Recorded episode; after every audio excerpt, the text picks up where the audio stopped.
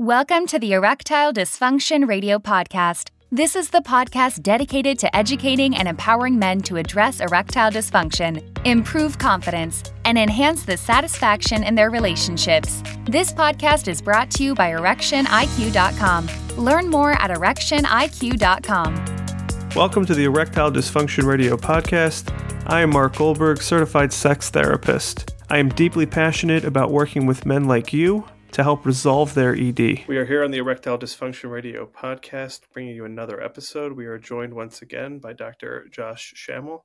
Dr. Schammel is a medical student at Albany. He is in his third year residency for urology. Uh, we're glad to have you back, Dr. Schammel, uh, joining us on uh, this week's episode.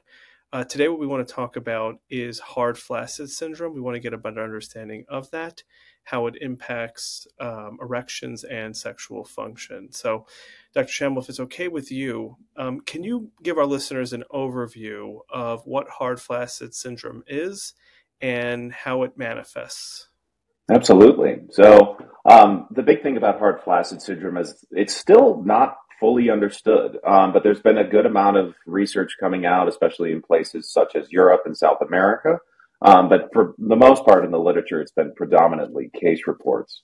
Um, but there are several hallmarks of the disease. It's namely, you have a semi-rigid penis um, that exists while the, the man is in the flaccid state. There is a loss of erectile rigidity, erectile dysfunction.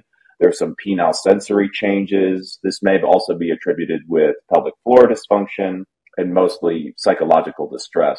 And it predominantly affects men around their second or third decade of life.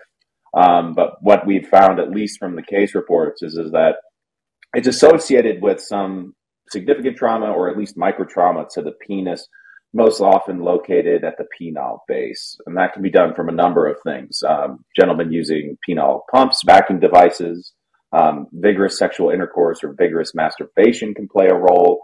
Um, I was seeing in some of the literature, even excessive squatting with weights can cause this and something called jelqing or penile stretching to hopefully gain some length can also cause a little bit of this micro trauma that can bring this about for our patients. Okay, so there's there's a lot to unpack there, so I'm going to slow things down. If sure. we could just get a better understanding, when you, when you mentioned that it could be semi-rigid when flaccid, but also a loss of rigidity, I assume when hard. So yes. can we just kind of tease that out a little bit more? Like what what does that look like? Does it look like the penis is in, in the same state, whether whether uh, the person's in a state of arousal or not. In other words, like how does this exactly work?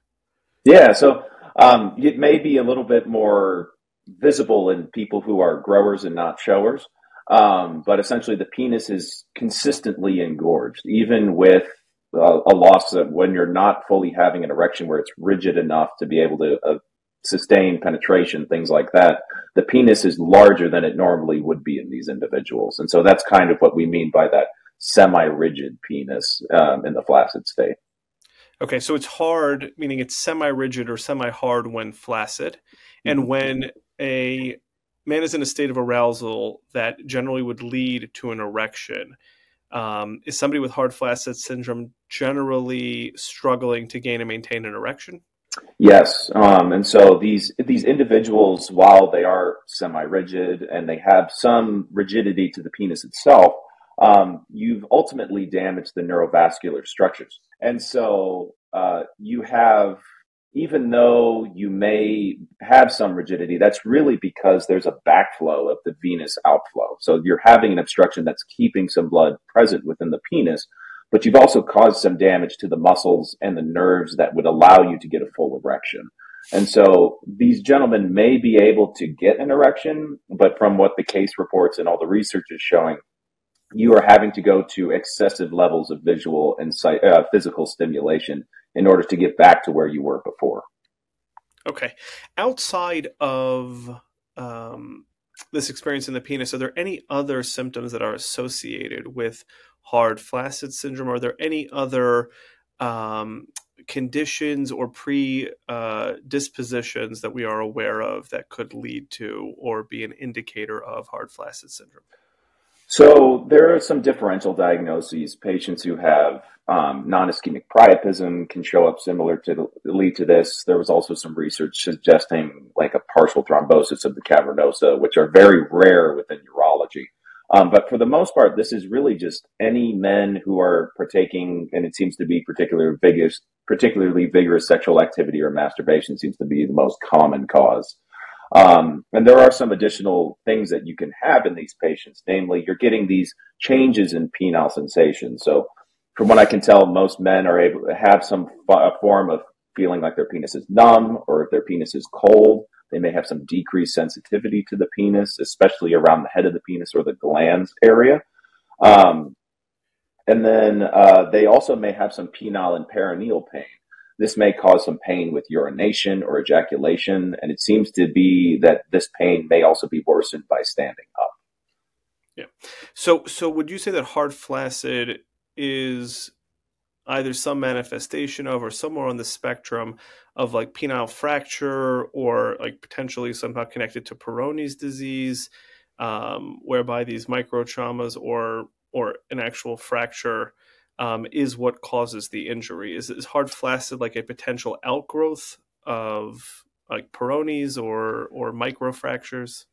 It doesn't seem like that, um, especially for any physicians who might be watching this. Usually, the history is indicative of the injury to the patient. That will normally have a normal physical exam, whereas some of these other um, conditions, such as Peyronie's disease, you'll have a plaque that you can usually feel.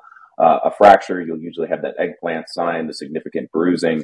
Those can also show up on imaging, but for the most part, with hard flaccid syndrome, imaging studies, laboratory tests are all predominantly normal. And so the reigning theory is that these it's there's been a stretch or a compression to these neurovascular structures, especially around the base of the penis, that is causing this. But so it is a bit of a different um, etiology compared to some of those other conditions.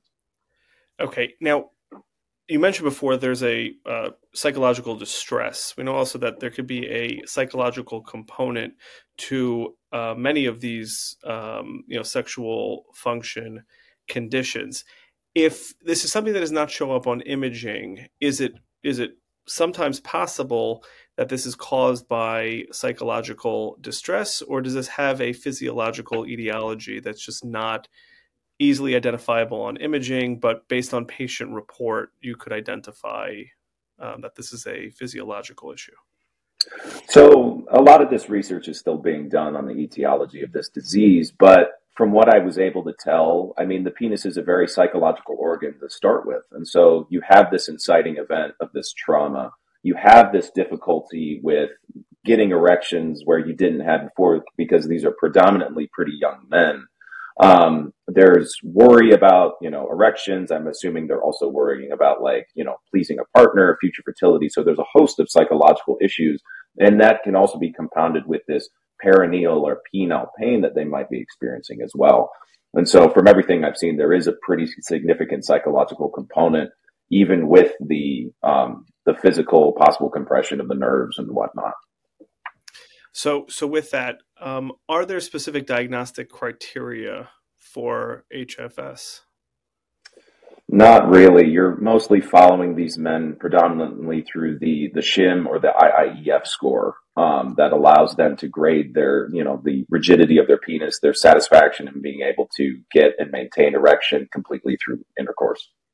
Okay, so kind of going circling back around to um, risk factors, is there a progression of hard flaccid syndrome that a man needs to be concerned about, or is this like, considered to be like a you know either you have it or you don't and it's a non-progressive condition some of the case studies uh, within the literature have showed that some in some men this can be a pretty rapid uh, progression from the the initial injury to kind of the presentation of the predominant symptoms of the disease. Um, some this seems to range from about weeks to maybe a couple months is usually when this would show up. And does it progress once it's uh, identified and diagnosed? and Does it progress further with continued rigorous sexual activity, or is it like once once you have it, you have it, and then you got to just cope with it, but it, it shouldn't get worse over the course of time and continued sexual activity?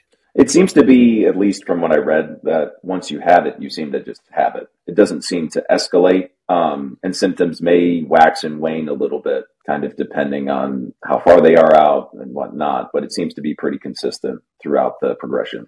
In any of the cases that you've seen of hard flaccid syndrome, can you just describe to our listeners a little bit about the uh, distress that uh, this may cause to to a person? Oh, absolutely. Um, this can cause anywhere from significant anxiety, depression. There's obviously uh, a loss of libido. Um, some of these patients are having pretty consistent pain, so that is going to impact kind of their day to day life. I mean, with a lot of these patients, there's an impact on their relationship status. You know, especially not with these men, but especially with kind of the older gentlemen who have erectile dysfunction. They say that sometimes cause uh, fixing that has saved their relationship. So these men may be experiencing a lot of relationship turmoil because of this. Okay, so a man is diagnosed with uh, hard flaccid syndrome, let's say in his late twenties. What does management and treatment of hard flaccid syndrome look like currently? Yeah, absolutely. Um, so what would probably happen is he would end up getting referred to a urologist, predominantly because of his erectile dysfunction. Um, urologist would kind of get the history of how did this, you know, when did this start? What other symptoms are you having? Would do a physical exam. One of the things that you can see on a physical exam is that if you are able to induce an erection in the patient, or at least attempt to by use of trimix injections, things like that, they won't be able to get fully erect, but you will still see that engorgement of the penis itself. They may be, they may do some additional imaging studies. I know we're pretty uh, fond of you know, using penile Dopplers, things like that. But predominantly, those tend to come back relatively normal. You could even possibly do an MRI to look for a source of a penile fracture, but again, it would probably come back normal. And so, so you, Dr. Schammel, can I just slow you down there for a moment? So, yeah. the the penile Doppler is meant to track the blood flow in and out of the penis. Is that correct? Yes. Okay. Can you help myself and subsequently the listeners understand why is everything looking normal on the Doppler, but the like what's the explanation that the, the, the blood flow in seems to be normal, blood flow out seems to be normal, but the penis is not becoming engorged like a, like a like a standard healthy erection. I don't know if we fully figured that out yet. I think that's okay. one of the things they're still doing research on, especially, I mean, most of this research has come out within the past three years. And again, it's been predominantly case reports. So there is a lot more research that's needed in order to fully kind of understand why things are happening the way they are. Okay. I can definitely appreciate that, that there's not, it's not a fully understood condition. Um, yeah. And we don't have all the answers, but you're saying the, the imaging that we standardly use in uh, diagnostics uh, for erection issues appears normal, even though mm-hmm. it identifiably or in in actuality we know that there's something going on here that is not um, allowing an erection to occur. Absolutely, and that's one of the things I think that can be very frustrating for patients is where you know the patient themselves knows that something's wrong here. I'm unable to get an erection. I'm having this pretty significant pain, yet everything is coming back normal. And so that as we were just talking about, kind of the psychological distress that can even add to that.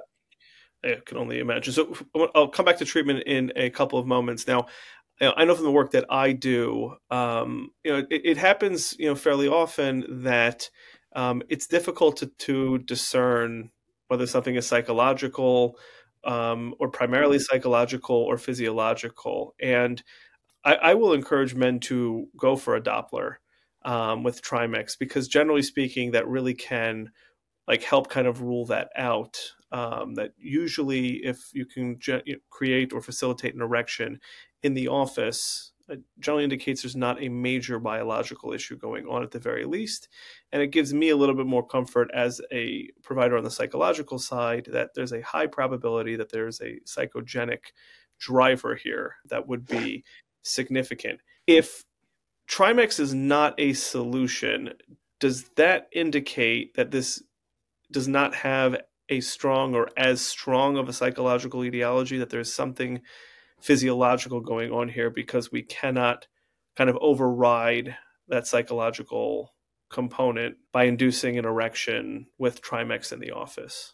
Yeah, I mean, again, it's you've you've stressed out the muscles, you've stressed out the nerves, and so that that is definitely going to cause, you know, that's part of your cause right there. is that it is not entirely psychological. There is a physical component there as well that's causing some of that issues.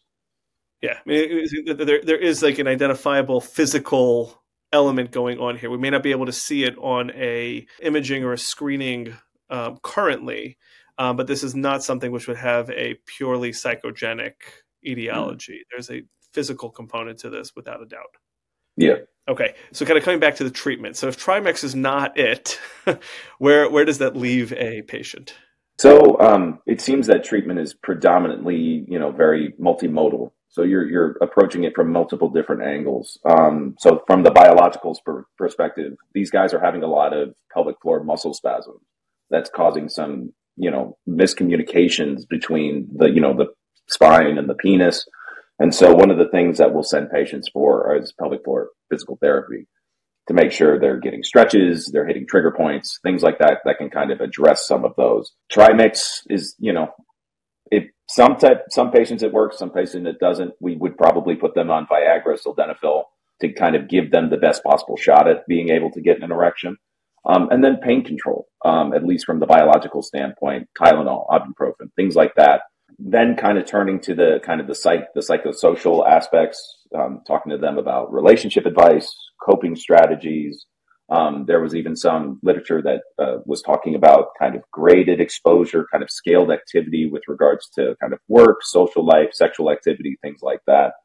And then lastly, some psychosocial, such as uh, breathing exercises, some bladder training, especially if they are having some of the urinary symptoms of, you know, pain with micturition. Maybe they are having some difficulty feeling like they're emptying their bladder. And then I was even seeing some things about uh, ergonomics, seeing if, you know, helping them when they're posture day to day, when they're sitting at work, things like that can also play a role in helping them regain some of that erectile function. Okay, so each each of these avenues you're saying was was at least a recommended exploration that um, could have an impact to some degree um, mm-hmm. for improvement. Uh, but again, multi, very, very, very much multifactorial. It's not, it's not like there's a singular treatment modality here that seems to lead to rehabilitation or regaining full function like things were. No, and that's, I think a lot of that is partially just because this, the process of the disease is still not fully understood. I think as we do more research on this and we're able to kind of really dive into that. Why does this occur? And why are we having, like you said, some of those normal imaging findings, things like that? It may allow us in the future to kind of target things a little bit better so we can scale down on the sheer amount of treatment that we're giving a patient. But I don't think that's where we're at right now. Now, I'm sure many of our listeners who are in this age category or bracket that do not have hard flaccid syndrome are going to be very interested to know if there are any recommended techniques or approaches to prevent um, the onset of hard flaccid syndrome? My big thing, and I tell this to a lot of my patients who come in for penile fractures and the like, is just be careful. that a lot of this is due to very vigorous sexual activity, very vigorous masturbation. And so, as weird as it sounds, you got to know your own body's limitations with some of this stuff. Okay, in other words, like as much as we you know try to encourage people to engage in you know sexual activity that they, they find pleasurable, um, that they find pleasurable with a partner. There, there is a, a space here to be cautious that, like any other muscle in the body, like any other body part, um, overexertion can, you know, have you know, negative impact um, and negative effects. So people have to find the right balance uh, between not overexerting, but also being able to engage in you know, pleasurable sex. Absolutely, sex is at almost at core is exercise. And so, you know, you wouldn't do things that, you know, in the weight room and stuff that you weren't feeling comfortable with and you knew that your body wasn't going to be able to do. And so it's, you know, one of the things that you have to do is figure out what is kind of, you know, that balance between pleasure and your body's ability to kind of produce. Okay, is there anything else about hard flaccid syndrome that we did not cover here that'd be important for our listeners to know? I mean, I know that this is again, it sounds like it's much more of an emerging area of of awareness for urology, also for for patients. I recognize that we don't know everything, and this might this might sound very different in five years from now. But based on what we currently know, is there anything else that would be important for our listeners to know about hard flaccid syndrome? So it can be a bit of a slow onset, like we talked about, but it is kind of very patient dependent. And a lot of this comes back to just people are built differently. And so recovery time when kind of starting multimodal treatment, again, the literature is showing that, you know, a realistic time frame is maybe about three months to where patients start to see improvement in their IIEF scores and their just overall quality of life satisfaction. But it is still extremely variable. There were some cases where guys felt like with the multimodal treatment, they were able to get back to 100% where they were. There were other individuals with similar presentations who felt like, you know, they were still requiring additional medication or that there was always something that they feel like they had lost in quotation marks. So it's important that urology, you know, that they come and see a urologist and get connected with us because, you know, we can help refer to kind of some of the other pelvic floor PT, psych, things like that. But at the end of the day, it sounds like based on the literature, they're still needing pretty significant treatment for some of this from a urological perspective. And that's who they would get connected with us later down the line anyways for the erectile dysfunction. Yeah, and, and, and it sounds like this is going to be an evolving area of study and area of interest. I don't know what the prevalency is, but I'm also not going to put you on the spot about that because I recognize with an emerging um, awareness around this condition, those numbers likely will rise as awareness goes up about hard flaccid syndrome. I recognize that it is distressing enough that many men will end up at a urologist, but I also recognize that a lot of that stuff may fall between the cracks, certainly when it comes to just like reporting and diagnostics and whatnot. And this might look very different down the road. Um, so I, I, you know, recognize the prevalency may be something which increases. Dr. Schammel, I really, really appreciate you joining us for this episode. Um, it's been very informative for myself. Um, it's good for me to have that awareness when people come in describing things that that do sound somewhat similar to this um, and being able to get them the appropriate referrals. So thank you very much for your time. My pleasure. Thank you so much for having me. Thanks for listening to the Erectile Dysfunction Radio Podcast. For more information on today's topic and understanding how the mind impacts erectile dysfunction, please visit erectioniq.com. That's erectioniq.com.